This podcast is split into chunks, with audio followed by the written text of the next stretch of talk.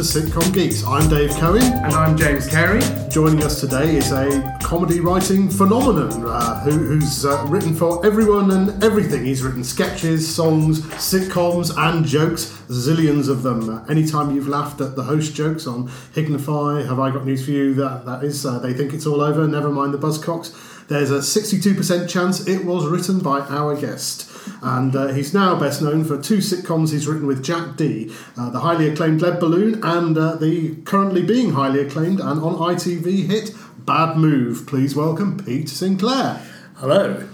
Pete as well. What an intro- that, that's one of the best that's introductions. what- that's a very I can- good introduction, I, I, can tell you two go back a long way. yeah, the Three Liars. Are we talking? yes, we were in that a was double our- act called the Three Liars, and believe it, that was that was our best joke. If we if we went on and didn't get a laugh for that, I Yeah. really think with hindsight we should just have gone good night.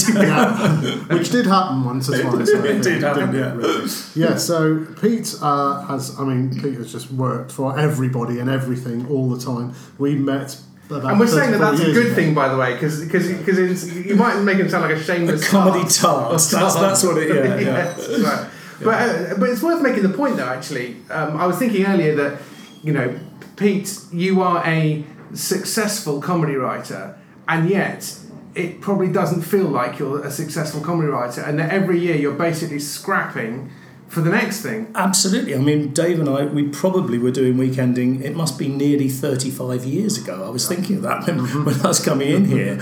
And I honestly still think, oh, I hope I'm going to make it. I honestly do still think that. I sort of think with this latest sitcom, now if that was to become an absolute classic, that would be that would be really, really good. And I'd feel like I've made it, you know. But um, as you say, it is a question of getting by. And in between um, Lead Balloon, which last went out in 2011, um, and now there have been times when I felt, oh my God, I'm on a tightrope. Don't look down. What do I do if I don't get another sitcom commissioned? And as you get older, those gigs on the panel shows and what have you get uh, fewer and further between and harder to get. So what happens if the next sitcom doesn't happen? So uh, it's it can be scary. Yeah. I do remember again, so quite early on, I was more doing stand up at this time. You were doing writing, and um, uh, any any writing job that came along, people go, "Oh, fantastic! Here's a writing job on the, that big telly thing." And um, I think it was something like Russ Abbott or something came along, and uh, or, or some some such. And I remember you saying, "Oh, they asked me to write for that," but I just thought it's not really my style. I turned it down. I must admit, Russ Abbott. I did. I accidentally got a sketch on there once when it was it was submitted. how- I'll tell you how it was. It was submitted to Rory Bremner, and it was entirely someone else's idea. I suspect it might have been Dick Vosburgh, the old uh, gag writer, um, and uh, he uh, had come up with an idea, which I literally went, "Oh, that's funny," and he said, "Oh, write it up with me, Pete." And so we wrote it up for Rory. It didn't get on for Rory. He then said. Do you know that sketch we wrote? Can I submit it to Russ Abbott? And I thought, if I say on principle I'm not writing for Russ Abbott and it's his idea, Yeah. I really am going to look like a dick. So, Yeah. so um, I actually look like a Dick Vosburgh. So basically, I um, I ended up getting one sketch on Russ Abbott. But other than that, I was in those days. I was very um, like you know tub thumping. I wouldn't write for the headlines. No, no, the headlines. I I had to write for Weekending, the political one that would bring down the government. Yes, you know? yes, Radio So- 4, sticking it to the man, as opposed to Exactly. Radio 2, who is the man. And it, it's Yeah. true that actually, I think I would say probably seven years after we started writing for Weekending, Margaret Thatcher was deposed. So Exactly. that was Yeah, all our doing. all- I think, all our doing, yeah. yeah. Yeah. Um, so yeah, but it is interesting. Just going back, you say a lot of people listening to the show thinking, "How do I make it as a writer?" And yet here we are. We've all been doing this for 15, 20, 30 years, and we all feel like any minute now you're, you're going to basically get sent back to the factory where everybody else has to work. And it was fun while it lasted. You'll get found out. Exactly. You'll get found That's- out, that's it. and that doesn't go away, and that is well worth knowing. Exactly, but I guess it, it, it concentrates the mind, it focuses you, and you know you do look back and think, well, yeah, but I have earned a living for the last thirty-five years as a writer, so you know it is possible, even though it's always scary that it might not happen next Yeah. year. You know, Can, can I uh, ask then if we, we'll start talking about uh, Bad Move now? So in between Lead Balloon and Bad Move, what did did you?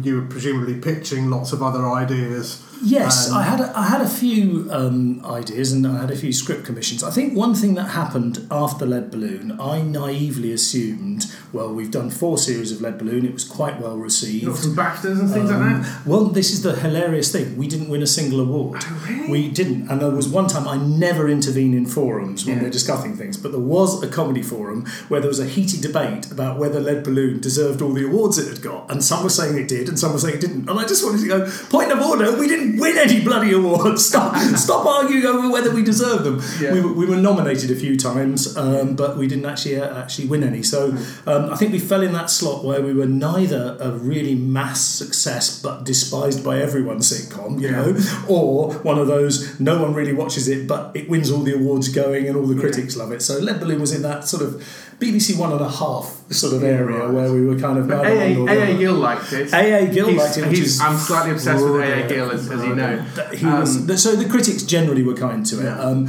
but um, what happened with uh, after Lead Balloon was I had sort of thought, well, Jack and I should write our next thing together, and maybe maybe a sort of comedy drama thing or something like that. So I had plans. And I thought, well, we've got enough kind of um, credit in the bank to sort of be hopefully given a chance to do something like that, maybe a pilot or something. And then Jack um, just you know, it's just an emotional thing. He thought, I want to do stand up again. I'm fed up with this. I'm fed up with nine months of kind of writing and filming and editing and promoting and then hoping you get a nice review in the in the uh, papers.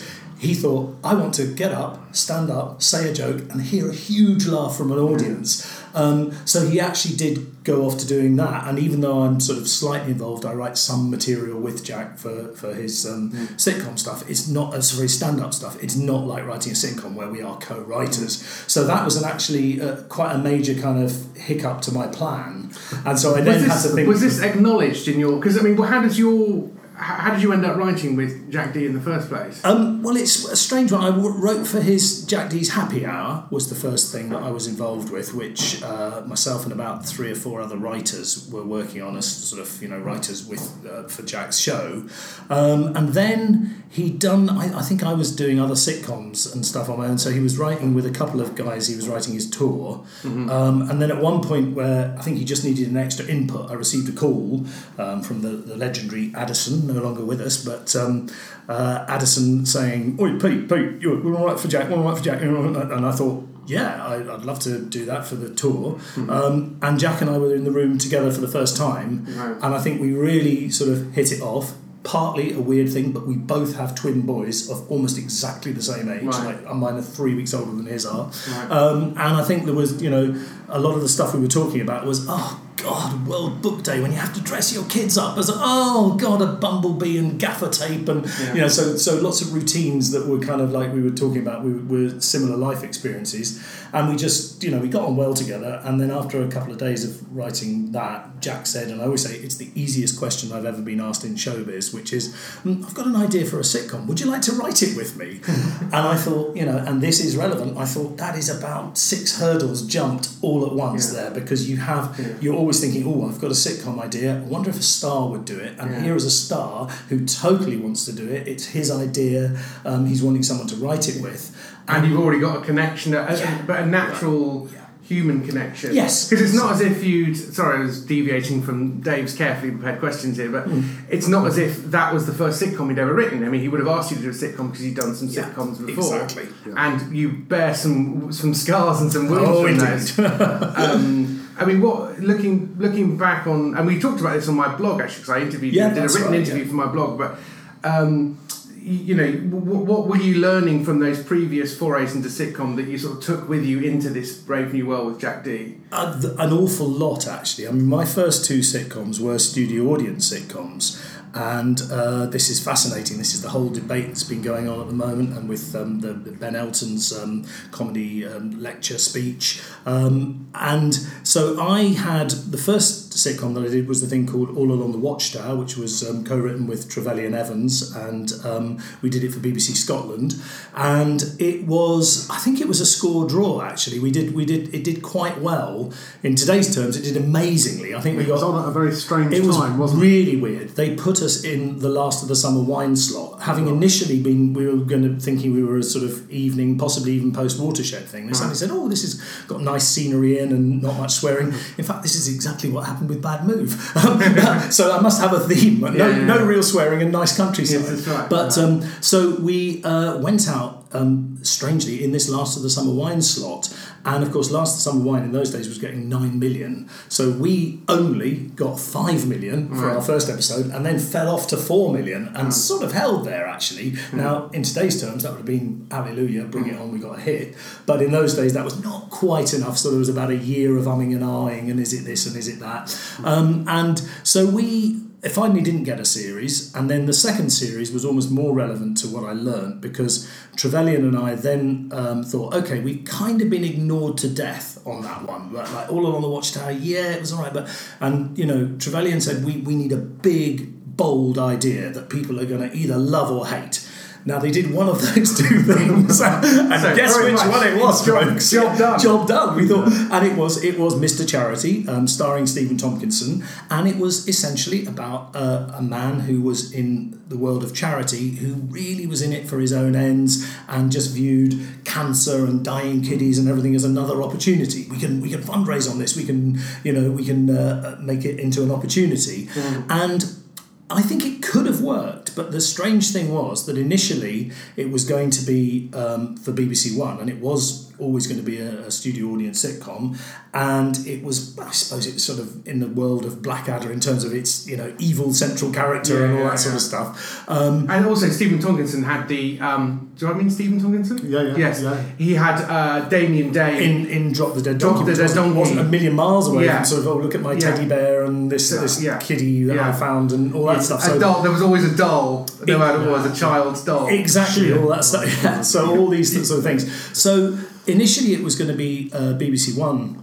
Um, I don't know if it was pre-watershed, but anyway, BBC One just said no. Whoa, whoa, cancer, kiddies, no, no, no, you can't do this. Let's move it to BBC Two. So it went out on BBC Two at ten o'clock, and I think none of us had the nous to say. Okay, well, if it's going out at BBC Two at 10 o'clock, we can't have an old fashioned studio audience sitcom with wobbly sets and what what have you. And we didn't. We actually, and it was just around the time when I, I don't know if it predates The Office. I don't know, but it was around the time when Probably the royal, the royal family. Royal Yeah. Family, which Yeah. of course genius, Yeah. loved the Royal Family to pieces, and suddenly they'd proved that you could be funny in a sort of more sort of measured way without a studio audience, and suddenly ours looked very old fashioned. So we almost we, we were in the perfect storm that anyone who liked the content didn't like the form, Yeah. and anyone who liked the form didn't like the content. So Yeah. um, It had so been, there'd been yeah. quite a bad run, I think, of audience sitcom that coincided with like a, the, the rise of the, uh, the the non-audience, like you say, the royal family Yeah. type show, and that I think that by the time we got to the office, and then and then my family came along and slightly restored the audience Yeah. sitcom, but but it was that was probably the, People the got kind very of angry about about Steven Moffat's show called Chalk. didn't yes, oh, I Well, I remember that. Yes, you- I remember you saying. It's probably not that. Not that. it was probably just before that, or Yes, I think Chalk time. was probably just before. And it, so funnily we enough, another one you know, these. since writing Coupling, he's decided, you know what, I'm not going to bother with sitcom anymore. Mm, I know. Well, I he- remember you saying about when uh, coupling was a hit, and he's, the first thing he said was, "Oh, thank God, at last I'm not going to be remembered as the man who wrote Chalk." Yeah, yeah. Absolutely, because I mean the vitriol you get. I do remember, you know, the, with Mr. Charity, it wasn't uh, half and half. I mean, you know, the words the words are engraved on my heart. We never listened to critics, obviously, except I can still remember, you know, a pile of fossilized dinosaur poo from sitcoms dark ages. You know, this is this is what it was. Um, I have So to you carry, carry it around in your wallet. Like Yeah, Eric, absolutely. Like Eric, I don't like. Eric Morecambe had that review. You know, what the television is the box they buried Morecambe and Wise in. And he had that in his wallet apparently his whole Yeah. career. Just don't Well, I- get James started on AA again. No, no, I'm, I'm But, but the thing is that I have to say that although I wouldn't quite agree with the, the, those critics, um, I do think there were some things which uh, weren't quite right about the central premise of Mr. Charity. I think there was uh, uh, a contrast between he was meant to be running this kind of global organisation and Yeah. running big campaigns and everything, but we also had downstairs the little charity shop where they had all the ridiculous Yeah. uh, items to sell, and he would get involved with that. And I think that actually either one of those might have worked better. I think that was the Either if thing. It was, yeah. it was. That's what I felt. Was it a little charity shop manager, or was it a big It was guy? two sitcoms in one. It was, and they didn't really they didn't really gel. And also, I think there was slightly a conflict about what, um, or, or sorry, um, fuzziness about what our central character thought. Because I think really, if we're honest, Trevelyan and myself really thought, no, he's a shit. He's a shyster who actually just uses charity for his own ends. And what a terrible thing if you did that. And I think um, Stephen Tompkinson, who played him brilliantly and really, really well, um, but Stephen sort of thought, no, he does think he's doing a good thing. He's kind of, and he was almost justifying it. And there was part of us that fudged it and thought, well, if Stephen thinks that, that's quite good because that's sort of what the character would say. He would think, no, no, no, I'm doing this for me. And I think we should have been clearer and said, look, is it that he's really doing it badly or not? But but having said all that, the extraordinary thing about Mr. Charity was that the studio audience recordings went phenomenally well. They went mm. through the roof well to the extent that the late great Geoffrey Perkins actually commissioned a second series script on the strength of those studio audience recordings. He said, I've never known studio audiences to love a sitcom so much when it hasn't gone out. They don't know these characters, and yet every joke is landing. Everyone loves it. Great, great, great. I remember, yeah. And it, it seemed we really thought, oh, we've got a hit on our hands. Until suddenly, when you watch it go out, and this is why I, I wrestle with the whole thing about studio audience sitcoms mm. now, because when you watched it at home, somehow the laughter seemed a bit like, oh, oh, please, that's not that funny. It really isn't that funny. And I think, you know, other writers have said this, but there's a lot of things to be said about studio audience laughter. First of all, I think that when people say canned laughter nowadays, I think they actually don't even mean that it's been added on. They just refer to studio audience laughter as canned laughter. Oh, I hate canned laughter because a lot of writers go, it's not canned laughter. It's and I'm one of those people. Yeah. yeah, and I actually think that most people, most punters now, don't understand that distinction. They mean when they say I hate canned laughter, they mean I hate studio audience laughter for a sitcom. And I think also, as everyone says, the only thing we ever did on Mr. Charity and the only thing any writer I've ever heard say is we took it down whenever we Yeah, could because we yeah. go, oh, it's not that funny out of context. It's not. I think that's. I mean, the thing that I learned most from my family was exactly that: was that the magic that you see in a room, and it's the same if you go to stand up. Yeah. Um, the, the, the magic of being in the room and and, and seeing the comedy, uh, it, getting that magic to then transfer into the into people's uh, living rooms. That's there's a there's a point at which you lose it, and I think that's a really interesting thing that when Barry Cryer talked about how um, when you've got when the person the main person talks to the camera and like Miranda did it and Garry Shandling did it and and someone else did it and and that uh, someone else person I remember Barry Cryer saying oh I learned that off Arthur Askey Yeah.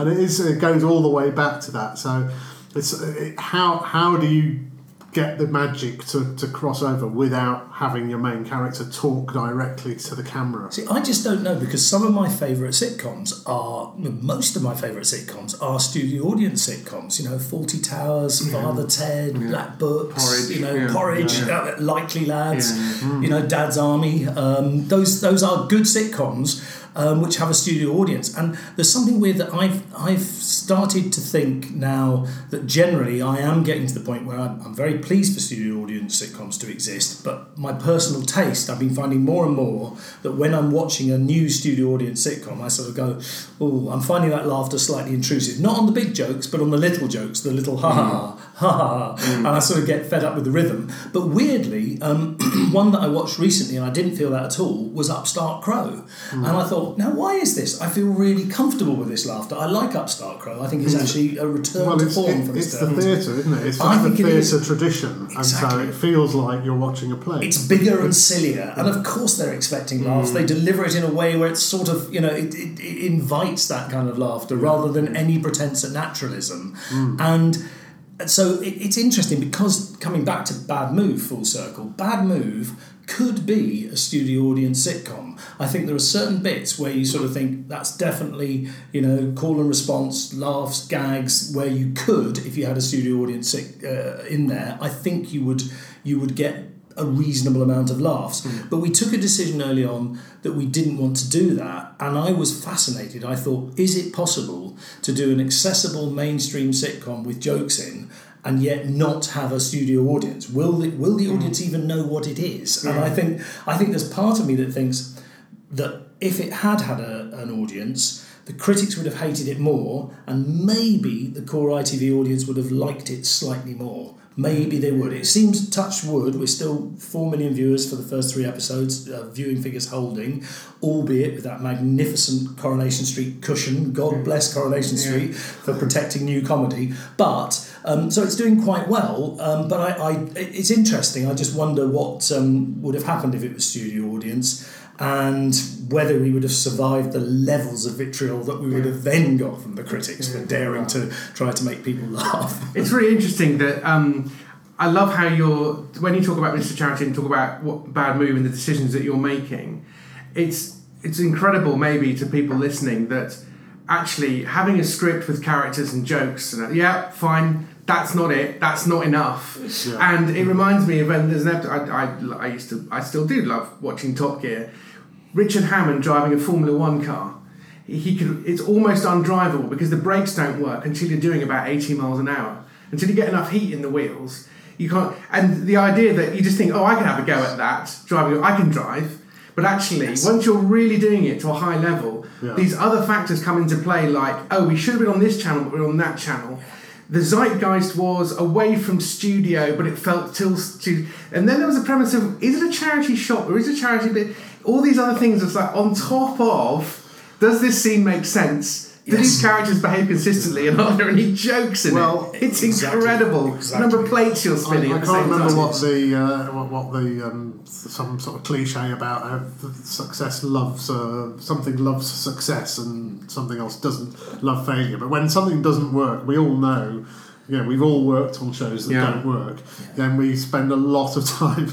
You know, we know we we sit there and go, "Oh, if only you'd done it that way, and maybe that." And, and there's, there are always so many what ifs. And hmm. when a show is a hit, there are really equally so many kind of things that you hmm. couldn't you couldn't have known at Yeah. the time. Was it? Was it? Sorry to interrupt. Was it Yeah. David Renwick who said that that thing about you have to have a perfect script, a perfect cast, a perfect director, a perfect everything, and then you still need a bit of sort of fairy Yeah, dust to yeah, land yeah, on it. it's Something quite extra where you go. Actually, this is this is greater than the sum of the parts. It's, it's something. It's taken on a life of its own. Yeah. Everything seems to be working well. And and to come back to the question you asked about what did I learn from my first two sitcoms, or particularly Mr. Charity, which was the one which was you know definitely perceived as a failure, um, and that was really to be very very hard on myself and the whole process at every stage. And with Lead Balloon, that came down to um, casting because um, we with Mr. Charity, I think there was, and there's another problem with studio audiences,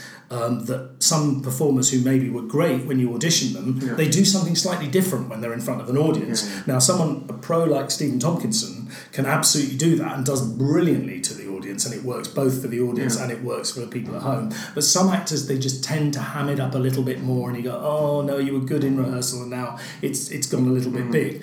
Um, with um, non uh, with single camera sitcoms, you sort of know what you're going to get. You you can audition and think, right, this is the performance I'm getting, and all that. Yeah. So so.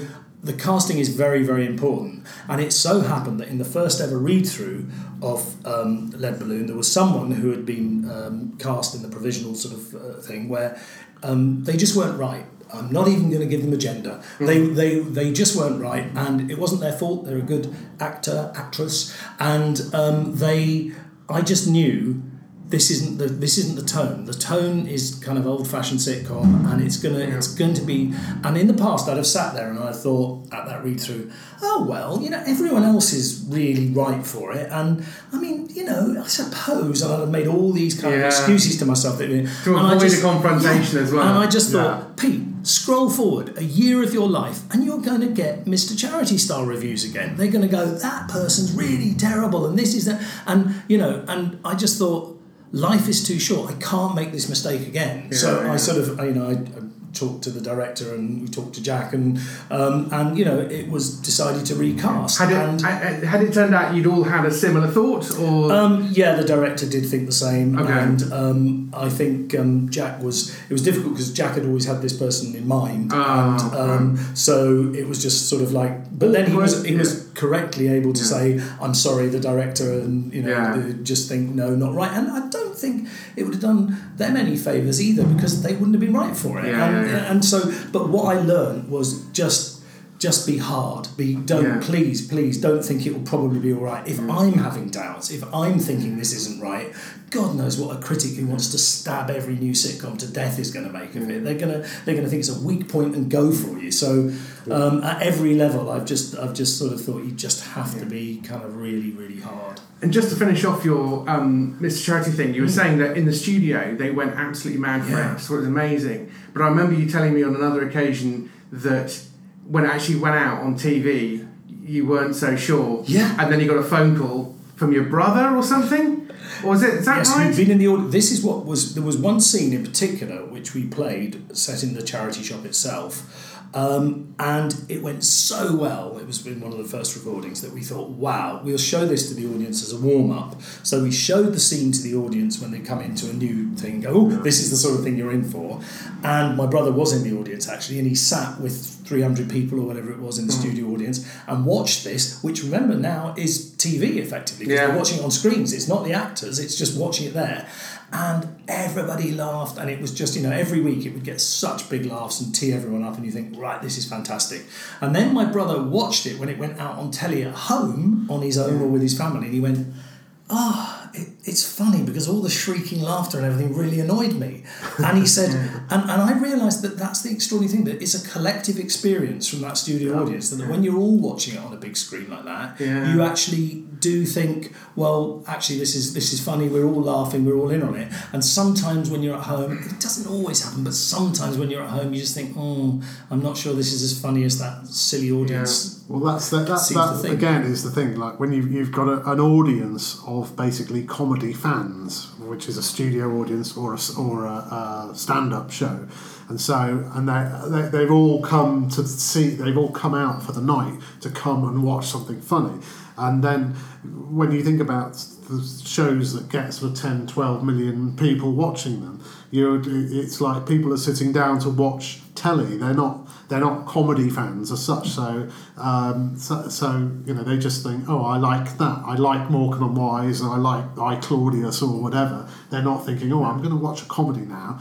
Um, or But there is a hysteria as well that takes over with the studio audience because you're trying to whip them up. You have a warm up person on there. You have an, and actors aren't stupid. If they try it the third time or something like that, they go, "Watch out for when I say knee. That's going to be really funny." And then they say something on my knee, and it gets a big laugh, and everyone and you think, "Oh dear, you now, now that's an in- inexplicable laugh, which only makes sense if you were there." And I actually thought it was funny. There was one line on Bad Move when we were recording it, which of course is single camera, and I remember thinking, now that's a case in point for me of where a studio audience would have laughed and it would have annoyed me as a viewer.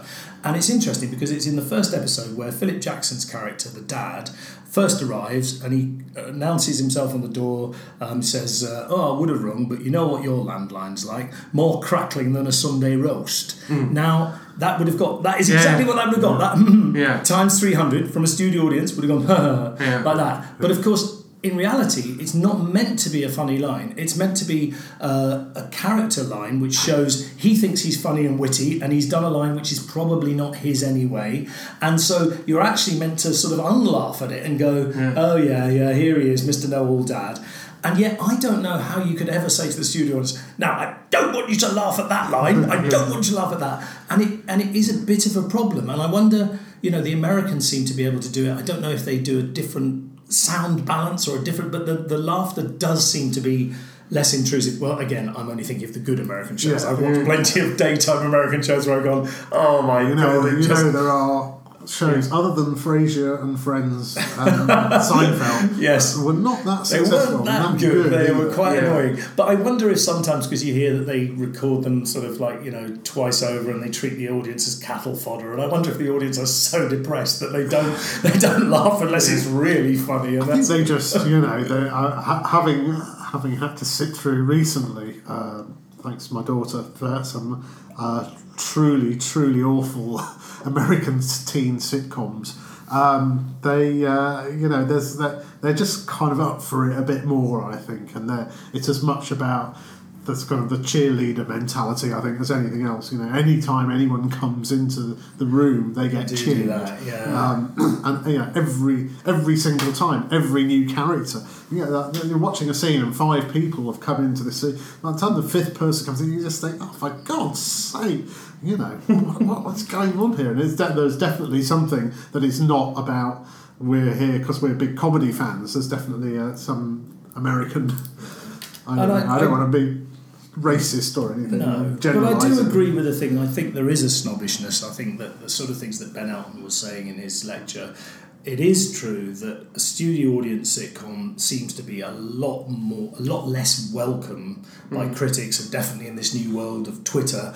That is the thing that people jump on and hate with a passion. Whereas if it's kind of cool and edgy and maybe isn't that funny, but it's dark, and then it, it's given more time, and it's oh well, you know, we'll see how this goes. And um, whereas that thing, if you if you say this is definitely meant to be funny, here it is, and here's a laugh, and the audience is laughing, and the critics think I don't think this is funny, then they're so much quicker to jump on it.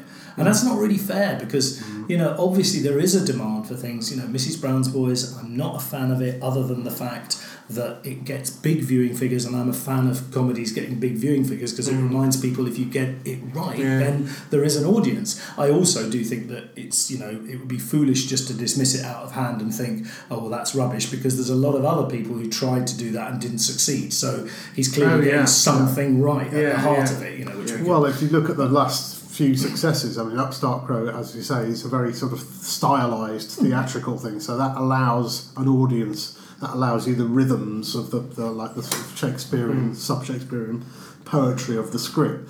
Then you've got Miranda, Mrs. Brown's Boys not going out. They're all basically writer performer fronted. Uh, you know, talking to camera, not so much not going out, but you know, Lee Mack is just a kind of figure that everybody likes to watch on telly. So that seems to be, if you want to make an audience sitcom now, you have to be uh, making it.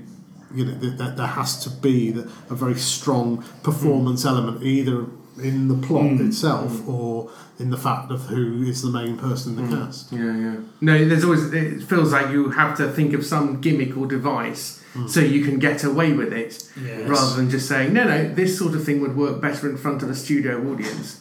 And that that seems a shame to me because it's not. It, also, it's not as if the studio audience is a throwback because the some weeks the biggest sitcom on TV, amazingly, is Big Bang Theory. Yeah. Um, uh, you know, it, which is a new show being still made and it's incredibly popular. So it's not as if kids are watching s- studio sitcoms going, "What is this? Why can I hear Yeah, laughter?" exactly. Friends, everyone. Yeah, yeah. And like you say, uh, the, the show that is the most popular comedy show on BBC about for about forty weeks every year, Dad's Army. It's Dad's Army. It still wins BBC Two Yeah. every, every week. Yeah. Every week. Yeah, We've found um, so that's interesting to go talk about bad movie and the sort of sitcom stuff. It'd be good to talk about your work on panel games and that kind of thing. I wonder we've had quite a few questions, haven't we, from our Uh, Facebook yes. Oh, we have Facebook Uh, likers. Do any of those relate to? Uh, well, actually, well, we, we might, might as well because there's still quite a lot about um, bad uh, bad move. And um, for instance, uh, So if you follow us on Facebook, for example, if you look up Sitcom Geeks on Facebook, you can be part of this kind of discussion in the future. Even more so if you follow, if you're a Patreon subscriber. uh, But maybe I'll I'll remember talk to about say that in a moment. So uh, yeah, so a question to, to uh, let's I'll, I'll I'll I'll get all the questions for you anyway about. Um, Bad move, and you can sort of answer composite, I suppose. Uh, Michael Linwood says, "Don't mention the football," so I won't. Uh, it's the day after Scotland Scotland reference, Scotland yes. kicked out. Despite my accent, I'm a proud Scot. Yeah, um, or is that an embarrassed Scot? Griff Phillips, you sort of answered this to some extent, um, where he said, Did they know Bad Move was planned for an 8 pm time slot? If so, how did that affect the writing? Um, Paul Lamb asks, um, when do you decide you've written enough re- rewrites? Which made me laugh a lot because uh, having written with Pete a lot, I know Pete likes a rewrite. Um, Never. and even, then even during the editing process, and rewrite. Absolutely. John Hamilton says, uh, when working with Jack Dee, who types and who looks out the window? Great. Okay. Well, to answer them in order, the first one about the 8 p.m. It was interesting actually because, and I think this is very relevant. Uh, we didn't intend it to be pre-watershed. We just wrote something that Jack and I liked and made us laugh. And um, we then, when there was a, a read through, a table read, and uh, for, for ITV with the, the cast, um, and afterwards they said, "Oh, do you know, take out about half a dozen swear words, and that could be pre-watershed." And we went, "Oh." F Yeah, Hey, there we go. Come on, no, we weren't, we weren't that quick. but we thought, oh, that's interesting. Yeah, okay. Um, why not? No, don't object to that at all. Yeah. Um, lead balloon. Funnily enough, lead balloon never had the F word in. Was there's, there's something where you know I you know I like the thick of it. It's great. It's it's an art form. But I also think there's a thing that once you start doing that um, in a normal comedy when you're doing you know effing this and it's kind of funny, so you have to do it again. Whereas if you never do it, it's like yeah. So we didn't mind that and. Um, so we actually then said, yeah, okay, okay, let's let's go for it. Pre-watershed. So I think we were aware when we were writing it that obviously you couldn't go into sort of subject matter or anything that was not suitable for pre-watershed. Um, but other than that, the only thing I think we would say that we in any way um, let it affect our writing was we were aware of the need maybe to have slightly bigger events happen. Even though I like to think and hope that the reactions of the characters to the big events were naturalistic. Um, but I actually missed out just- a question which is sort of relevant to that Yeah. as well, which is from Ed Ryder. He said, "How did the premise and storylines develop?" Mhm. Well, that's yeah, exactly. but Well, that was so so. But as I say, that so Jack and I, you know, the idea of some people because you you know you, you shouldn't pay too much attention to what people say on Twitter, but like, lots of people. But one of the things I love is that Lead Balloon has now officially become the funniest sitcom ever, the most classic sitcom, in order to use it as a stick to beat a bad move with. How could the people who wrote the classic Lead Balloon think this was funny? And there is a part of me- award winning. yeah, yes. and there is a there is a part of me that thinks, well, do you know what? You should really think about that because we do think it's funny, Yeah. and that might just be something that we're seeing that you're missing. It may not, but I do think that there's a, a an assumption from some people that oh, Jack and Pete knew they were writing eight o'clock ITV, so they just couldn't care less. Oh, anything, just make fun of the audience, and you know, we Yeah, weren't. In, because that's how you work in television, isn't it? You think we'll have a much bigger audience, so we won't bother. Yeah, let's patronise them. Let's you know, and there was not a bit of that. I say that we stand by everything wrote. We we wrote it for ourselves. We like what we wrote, and I'm very proud of what we wrote. And I think if you look hard enough and carefully, I think you'll find a lot of the things that were in Lead Balloon are also in Bad Move in terms of plotting and character and uh, and a general kind of depressed attitude. Actually, Yeah, there's which certainly I'm, that. I'm kind of quite pleased that we're managing to get four million people watching that. Yeah. Um,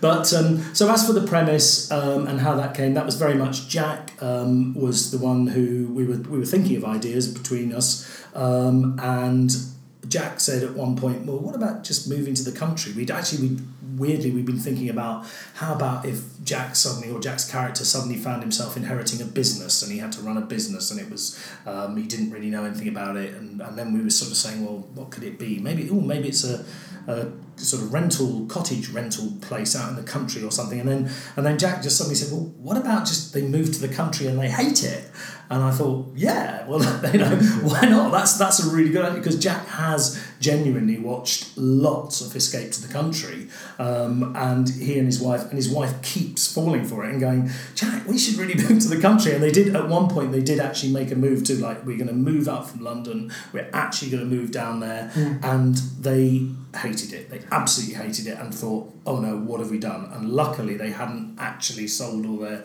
their place in London things, so they did a quick about turn and, you know, sort of like Yeah. that was the end of it. But um, so Jack just sort of thought, um, what about moving to the country? And then one of the first decisions we made was it shouldn't be Londoners moving to the West Country, which would be the obvious thing, because there's a bit of a danger then that it becomes sort of posh Londoners and sort of yokels, and we really didn't want that. Jack always describes it as town mouse and country mouse. It's just some people find the country right for them, some people find the town right for them, and that's why we made it that um, they've been living in Leeds before, and that um, Nikki, which is played by Kerry Godliman, that she um, came from Leeds, and uh, Jack had met her. It's a second marriage, which it often is on these escape to the country things. So a second marriage, they've been living happily in Leeds, or not quite happily, because they thought what they really needed to do was to move to this beautiful place in the countryside, which is remote. And only when they get there and live there do they think, but we can't just phone out for a curry. Oh my god, we can't get this, we can't get that, and the house is, um, you know, flooding and, and what have you. But I think at its centre was just as um,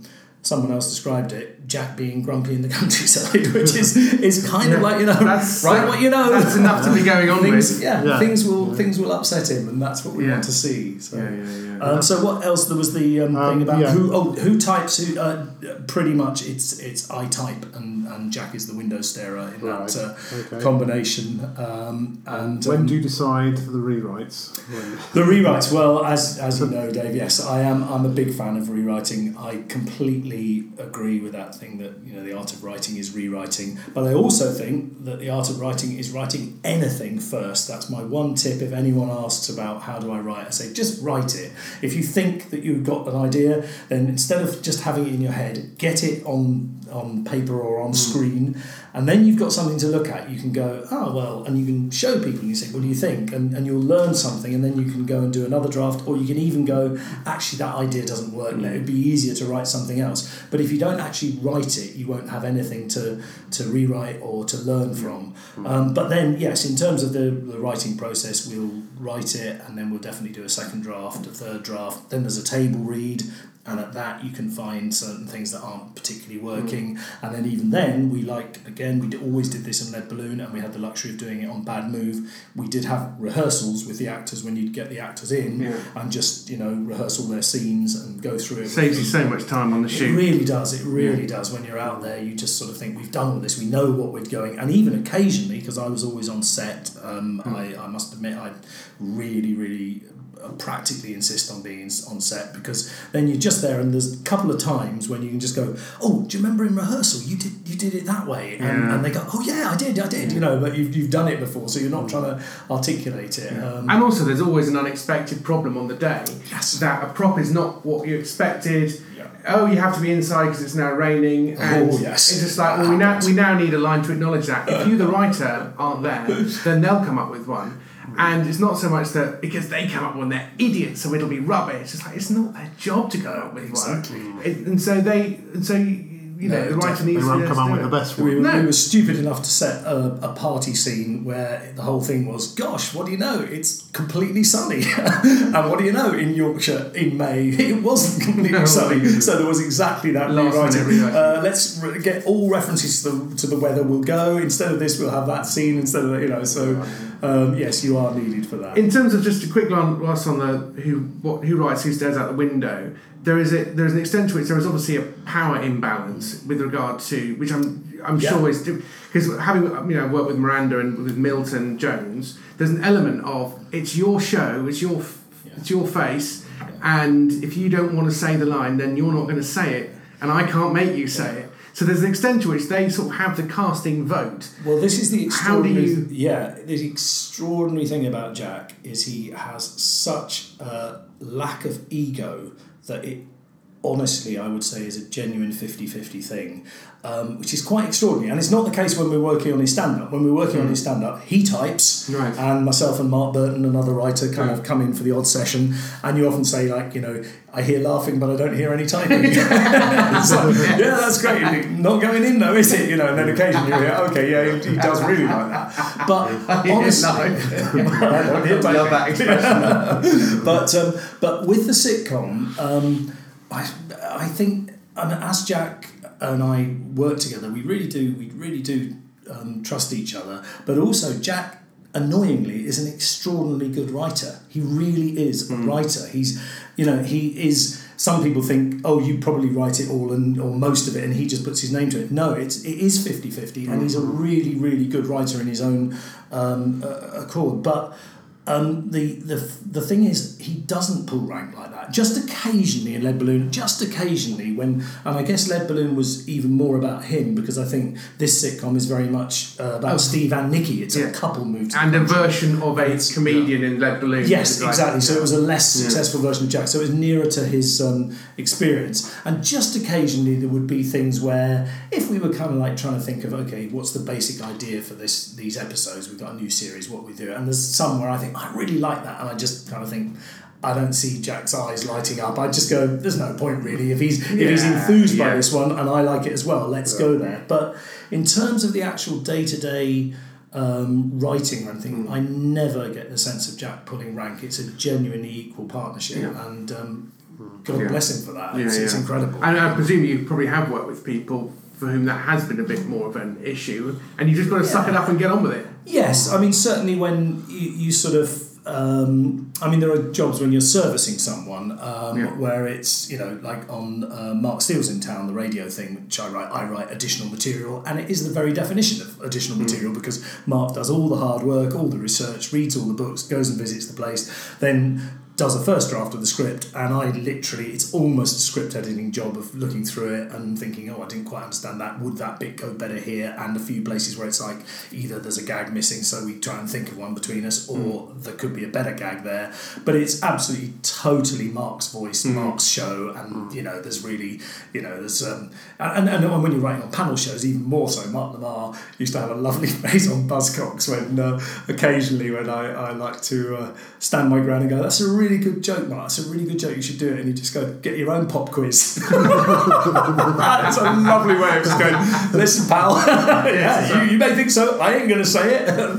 and, um, you know, that's that's fair enough. Get your own Get your own pop quiz. That's a I great- found I, I, I don't I don't know if you find this, but generally I think the more um, the, the sort of the bigger and more successful, by and large, with the panel shows where there's always a good like like Have I Got News where it's a quite a well known person. By and large, the more successful and the more kind of secure person Yeah. tends the, the the slightly easier it is than maybe somebody who's not quite so secure, somebody who's newly uh, Yeah. a star or something or is on the way up. And they- I've, I've my ex- limited experience of that was that they were the more difficult. Yeah. yeah. They don't really know who they are, and they don't quite know. In a way, maybe because the, the beauty of working when I work with Milton is he really knows what works for him, Yes. and so occasionally I'll, um, you know, if I'm writing up a scene or something, and then I notice that on the next draft a joke is missing. I'll go. I might just go. Oh, I thought there was a joke here about something. Mainly because I'm thinking, oh, is it in a different scene, or I can't remember, or did I dream it, or something.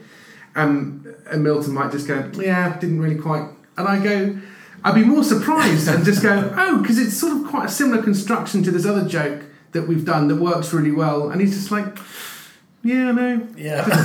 you know, and you know, and we sometimes joke that we sort of want to go onto the talk back and just go, say the joke, you know what I mean? It's like do it, and they're not, and you want to respect because the reason that they've got their own show is they know what works for them, and you want you want to respect that and honour it and work with it mm. rather than just thinking that you know better and actually, you know, you probably don't. Exactly. Well, I always say that my own experience as a failed stand up actually helped me as a writer in two ways. Um, first of all, it really, really taught me um, the danger of saying something that you think is funny but isn't. It has a real consequence. When you're on stage and you go and you tell a joke and there is no laughter, it's a terrible, terrible feeling. And I always think when you're writing something, even if it doesn't have an audience, you should remember that. Oh, we thought that was funny and it isn't. That that's a bad thing. So you should be very, you know, you should question yourself very harshly and say, is that really funny though? Would it get an actual laugh from people or is it just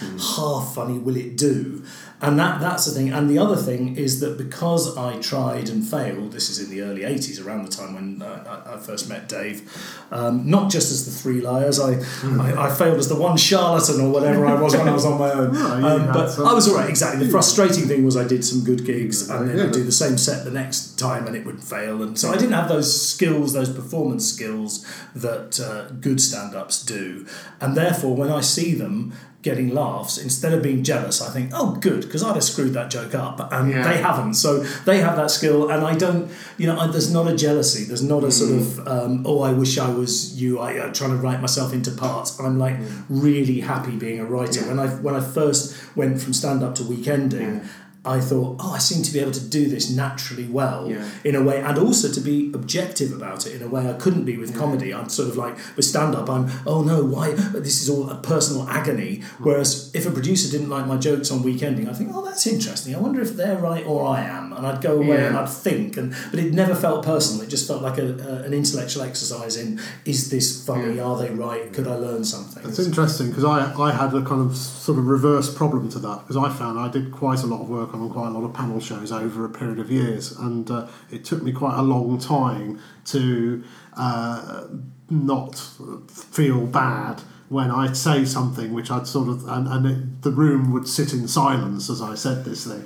And I would think I'd be going you know if I did that on stage you know that, that line would get a laugh. Or if it didn't get a laugh I'd be able to kind of deal with it and maybe I could try it again and change a word or something and get a laugh and it, and, and, and I think there is definitely something in this in this kind of writer versus writer performer thing. When you're writing for a show um, and there is a performer there even if you are have performing abilities you you have to park the performer out of the room. You have to just be the writer when you're in there. It reminds me of how uh, people uh, say when I go and start doing the show called A Monk's Tale, and um, I wrote it about Martin Luther, and I go and see it every you know eight or ten shows on the tour when I sort of when it's near my house roughly, and I laugh when I'm when I'm watching it.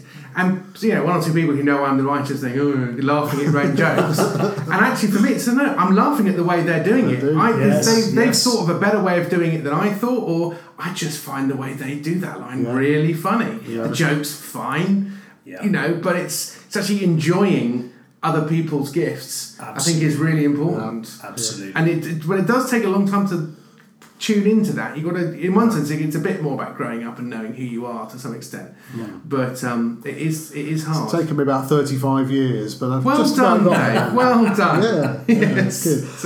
One thing actually I did want to ask, and it, it seems like a small point, but it, it, it does um, uh, with the, your titles, you know, bad, bad move, lead balloon. You do kind of. I- I'm guessing that this is Jack, not you. Uh, it's both of us, but Yeah. it's definitely bringing it on. I I must admit, I did love someone who actually on one of the social media went, uh, "Bad move." Anyone spot the irony? And I thought, listen, mate, we not only wrote Lead Balloon, but Yeah. the first episode ever of Lead Balloon was called Rubbish. Do you think? Do you not spot the irony of you thinking that we somehow yeah, yeah. missed that Bad move could be?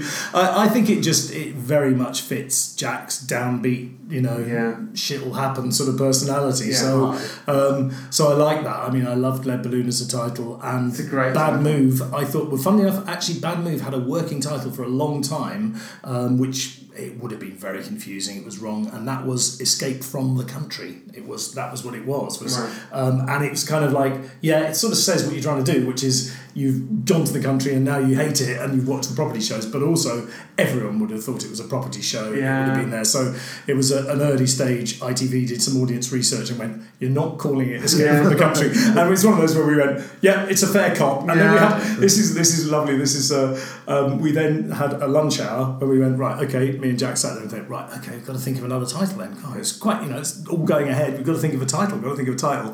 Uh, what I love this is the most tragic assist in in comedy history. Um, we're looking and I was sort of thinking anything, just brainstorm, say anything, and I went at one point. I went, mm, good move. And Jack went, well, bad move. Yeah. Yeah. How about a title that doesn't have to be said with a sarcastic inflection to Yeah. make any sense? Yeah. But it was just like I thought, oh, what an idiot to discover to think of good move and leave it for him to tap in bad move. Yeah, that'll do. I'll take that. I'll take an assist. I just wanted to ta- talk a little bit about gag writing, really, because uh, it seems there's a, very small number of people who actually do make a living out of gag writing. I mean, minuscule number, isn't it? Really, it's barely into double figures. And do you think it is something that, that you can learn or that can be taught? Um, I I would have imagined it is. I mean, I'm sort of I feel I'm out of the loop to a certain extent with the um, gag writing now because the only one I still do is Have I Got News for You. There was a time when I did They Think It's All Over, Never Mind the Buzzcocks, and Have I Got News for You. Um, and uh, so I'm not really aware of how big a pool of people there are, but to me it does seem almost, um, you know, cynically like an exercise. I sometimes say it, it's almost like completing a crossword. You that, that's news story A, comedy stereotype B equals gag C, and you can occasionally you do have people on se- totally separate shows come up with exactly the same gag, and you think, yeah, that's not, that's not plagiarism. That's the, that's the gag. It's like the answer to a puzzle. It's a, an algebra equation, and you know that's at the most cynical. Now, of course, what is brilliant is when uh, whoever it is in the room suddenly doesn't do that at all and says something completely left field, where you go oh wow and that's Yeah. always the funniest gag that's the one yeah, that, that yeah. wasn't there but i always think you know on an off day you can fall back on all those years of training and go okay what's the ones what's the things that people laugh about Yeah. about that person what how does it pertain to um, you know this particular thing and um, so I, i'm i'm surprised um, that there is a small pool if that if that's true because it does seem to me that there is a sort of there is a kind of process to it. I think it's probably easier if I was well. Everyone says you know start off if you want to write a sitcom, start off writing one-liners or um, small sketches, and then build up because the principles are the same. Um, you know, even within even within a, a, a one-liner, you know, we do spend a lot of time at Have I Got News for You, honing the actual phrasing of the one-liner to do you know that'll now. With those words in that order, it will get a really big laugh as opposed to a slightly big laugh, and and I think that's definitely the same in a sitcom. But um, so um, yeah, I mean, I I think uh, I I think one-liners are something that people should practice, and but but people do get it on Twitter. People out there, Yeah. sadly, it is a problem. I think for topical shows that out there on Twitter, there are you know the the pool of people up and down the country.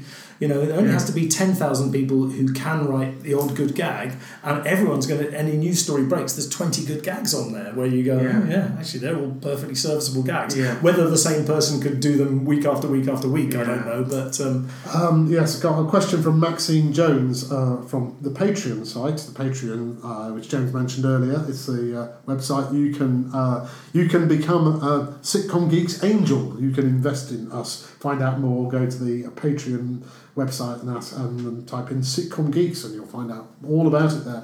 Uh, Maxine Jones says. Um, I noticed that all the ma- all the writers on Have I Got News for You are male. um, the vast majority are. Yeah. Um, there are. Uh, Is there some gen- genetic thing? I, I don't think so. Um, is it um, Christine Rose? She writes uh, for Haven't Got News for You sometimes, doesn't Sarah she? Morgan. something. Uh, does Sarah write? Sarah, Sarah certainly on. Well, all I can say is on Newzoids, uh, which I wrote for the puppet sketch show.